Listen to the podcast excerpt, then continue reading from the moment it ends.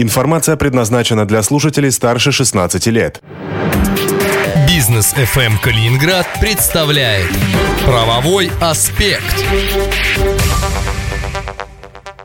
В калининградском эфире «Бизнес ФМ» правовой аспект. Ликвидировать бизнес всегда было тяжело, но сделать это с долгами становится все сложнее и сложнее. Юристы предлагают различные сомнительные схемы, как избавить бизнес от ненужных компаний. Безопасна ли альтернативная ликвидация и что это такое? Сегодня нам расскажет об этом управляющий партнер юридической фирмы «Солнцев и партнеры» Станислав Солнцев. Станислав, здравствуйте. Здравствуйте. Какими методами бизнес закрывает свои компании?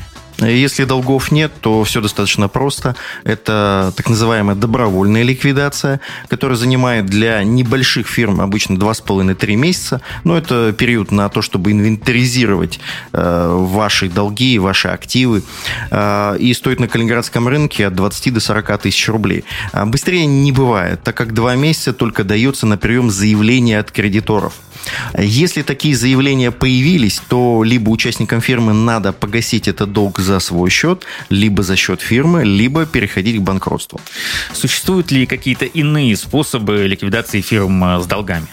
Да, это когда фирму продавали, в кавычках, и делали директором человека номинала, такого профессионального зиц-председателя, который за деньги готов был номинальным руководителем быть до полной кончины фирмы. Затем фирму сливали, говоря таким вот специфическим языком, с другими фирмами, которые находились в удобных для ликвидации регионах. Сначала сливали еще несколько лет назад по 10-20 фирм, затем это стало проблемой, и стали сливать для будущей ликвидации уже меньшее количество фирм, а цены на эти услуги стали расти. А вот затем была введена уголовная ответственность, напомню, это статья 173.1, 173.2 УК РФ, за незаконное создание таких фирм, за предоставление сведений в налоговых органах о подставных лицах, ну и за использование документов этих подставных лиц. Сейчас любая деятельность использования номиналов противозаконна. Бытует вообще мнение, что продажа на иностранного гражданина или компанию вполне себе законный вариант такой ликвидации. Но это не так. Есть риск получить уголовный штраф от 100 тысяч до 300 тысяч рублей, либо лишение свободы до 3 лет. А, в общем-то, стоит ли рисковать в этой ситуации? Сколько стоит такая альтернативная ликвидация и почему предприниматели пользуются такой услугой? Сейчас использование так называемой альтернативной ликвидации – это не только рисковать своей свободой, но это, по сути, бессмысленно.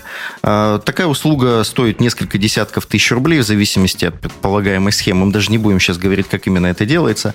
А что чуть больше добровольной ликвидации в ситуации, когда у вас нет долгов. Но все же это кратно дешевле самого банкротства.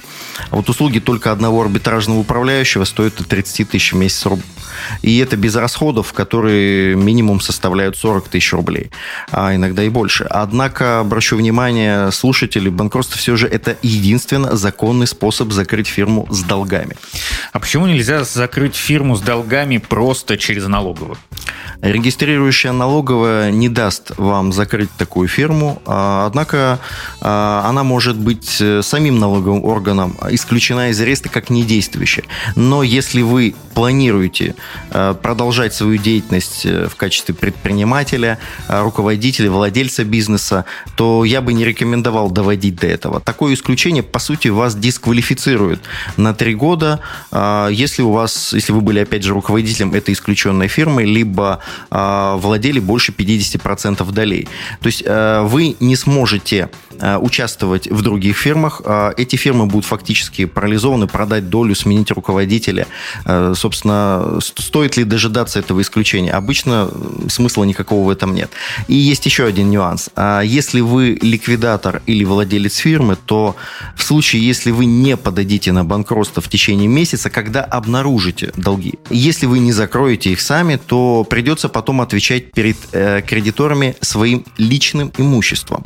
Ликвидация администратор, если это наемный сотрудник, а часто им бывает просто бывший директор, должен подать в такой ситуации на банкротство. Если не сделает, отвечает. Если же он хочет переложить эту ответственность, то он обращается к участникам фирмы, говорит, вот нужно обратиться, и тогда уже ответственность за принятие этого решения ложится на них. Если они этого не сделают, то есть не подадут заявление на банкротство, когда сумма, когда есть задолженность у фирмы, то, соответственно, этот долг может быть переложен уже на них.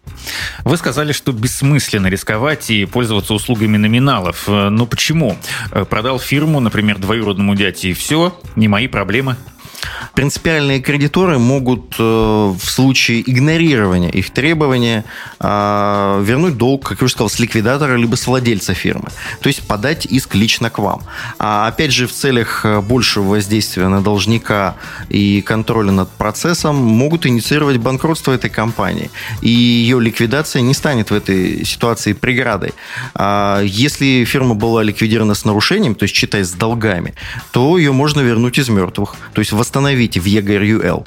И даже если представите себе, что вы уже фирму перепродали, сменился директор, она там присоединилась, с ней произошла куча разных пертурбаций.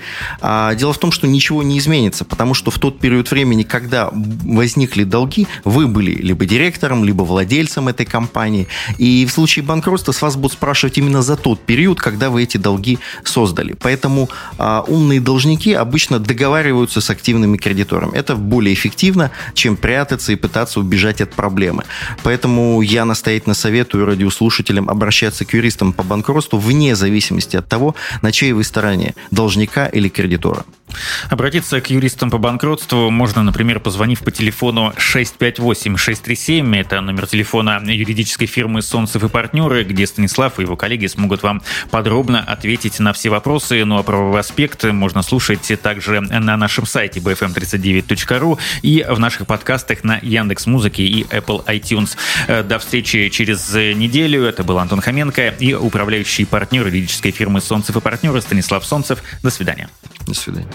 Правовой аспект на Бизнес ФМ Калининград. Юридическая фирма «Солнцев и партнеры» – это грамотное сопровождение вашего бизнеса юристами из различных сфер права. Хотите сэкономить 30% на отчислениях с заработной платы штатного юриста? Тогда выбирайте абонентское юридическое обслуживание. Юридическая фирма «Солнцев и партнеры» 658 630.